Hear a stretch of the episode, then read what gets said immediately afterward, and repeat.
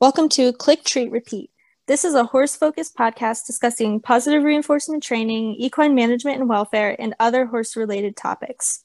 So let's get started.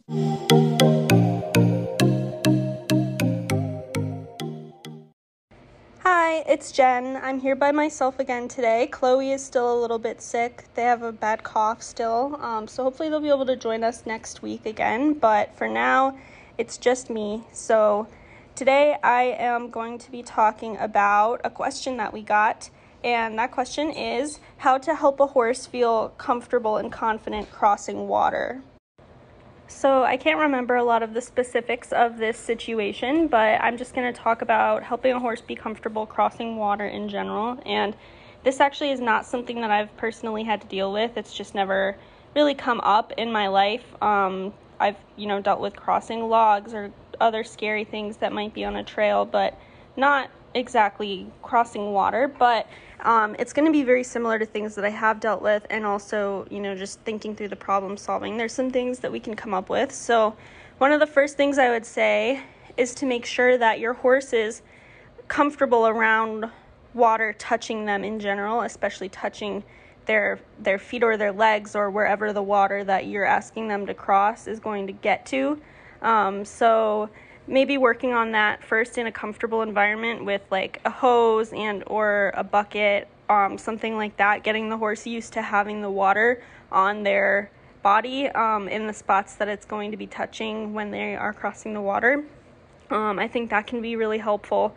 Um, so maybe being able to kind of spray their legs with the hose and have them be comfortable with that, or having them be able to put their foot into a bucket um, with water in it, that could be a good first step to be able to get the horse comfortable with it in general.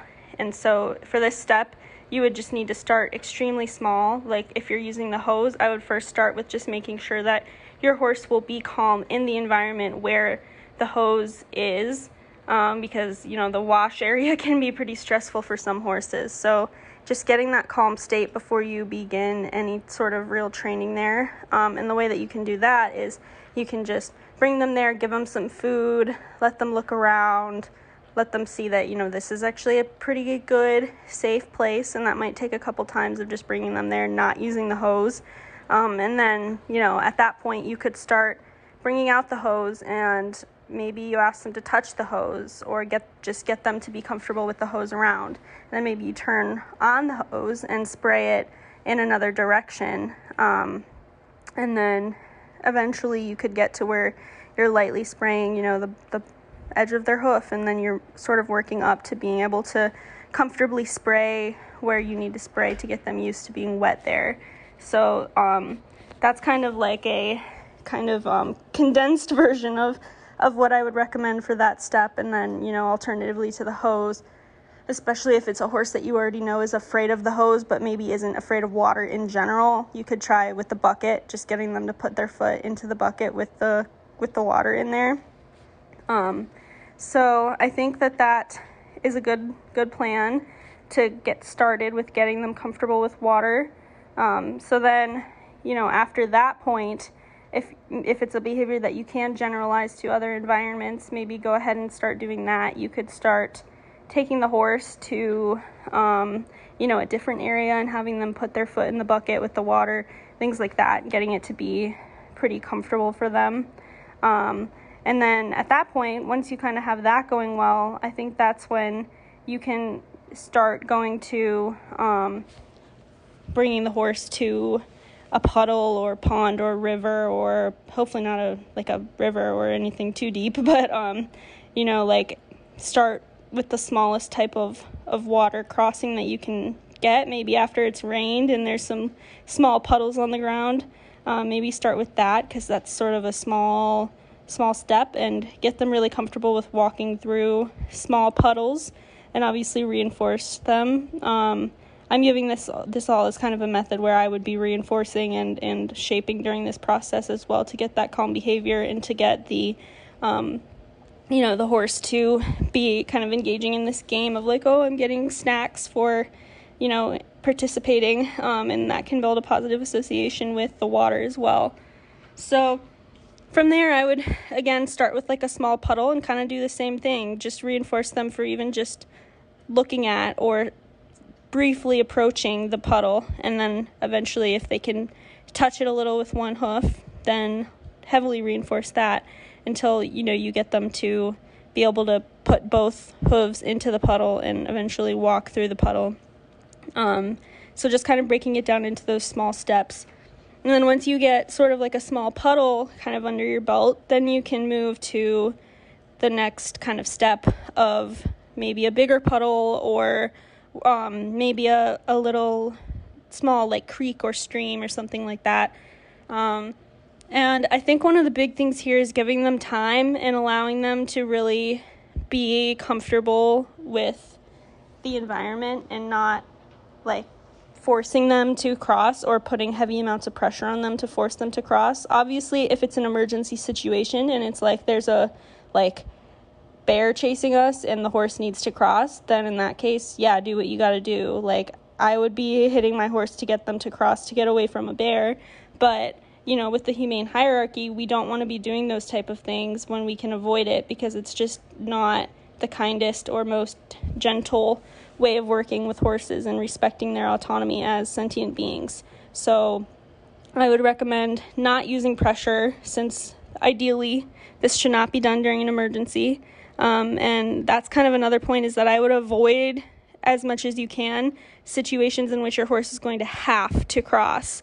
Because the more that you can approach this with patience and the more that you can approach it with like just showing up and letting your horse kind of get comfortable with what's going on, I think the better the results are going to be and the better experience it's going to be for you and your horse, like less stressful, less like, you know, the horse just hating it and wanting to get out of there. So that's again why I wouldn't recommend using the pressure is because that's going to, you know, not be forming those positive associations that we want to form with crossing.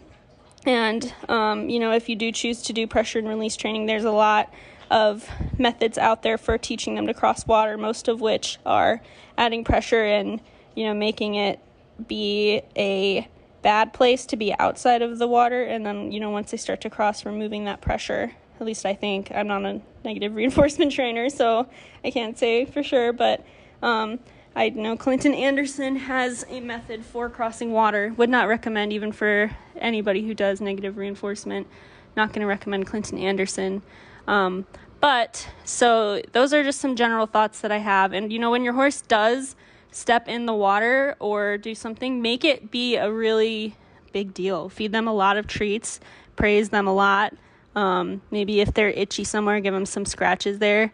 Just try to make it the best experience that you can because we want the horse to be seeing, like, oh, hey, this is actually really cool when I get to cross the water. It's lots of fun, and we want to be kind of building that that love of crossing the water up. Um, another thing that you can use is if they have like a target behavior, um, like a hand target or even just like a stick target. Um, I mean, you can ask them to touch something that is in the water and just see if they'll do it. Um, sometimes, like having another behavior to focus on can be beneficial to getting them to do it, but then on the other hand, it can also just make it worse by um, making them feel stressed because they want to actually touch the target as you're asking them, but they're they don't feel comfortable with the water. So just be aware that that could be something to try, but also be just very careful with it because you don't want to be causing more frustration or causing the horse to feel confused about what's going on. So um, I think that that can be useful. And then the last thing I'll say is that in an environment or an area where the horse is pretty anxious, doing something like pattern games like Control Unleashed can be really beneficial for building confidence and helping a horse become more comfortable in a certain area. So, um, I, as you know, if you listen to the previous episode, I recently went to a Control Unleashed for Horses clinic and it was really cool and I learned a lot.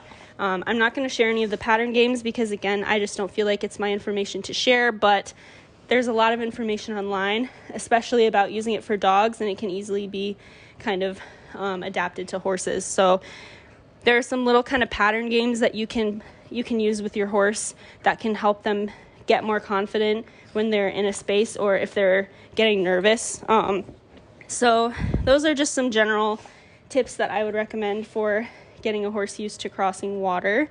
And I mean, just be patient and understand that horses are scared of novel things and new environments, and that's just how horses are by nature. So that's something that we just have to be understanding about. And, you know, it's not natural for them to just immediately do something they're scared of. So giving them the time to work up to it and to feel comfortable before, you know, they have to do it is really beneficial. So, yeah.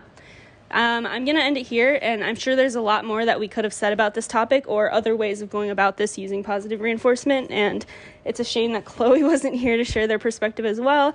But I hope that this was helpful and just maybe gave you something to think about as well.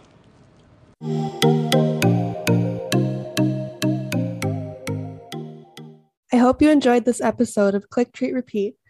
Feel free to check us out on Instagram at Click Treat Repeat Pod you can find Jen at Genuine Equine and myself at bonafide.bt. We upload new episodes every Monday and hope to see you then. Happy training!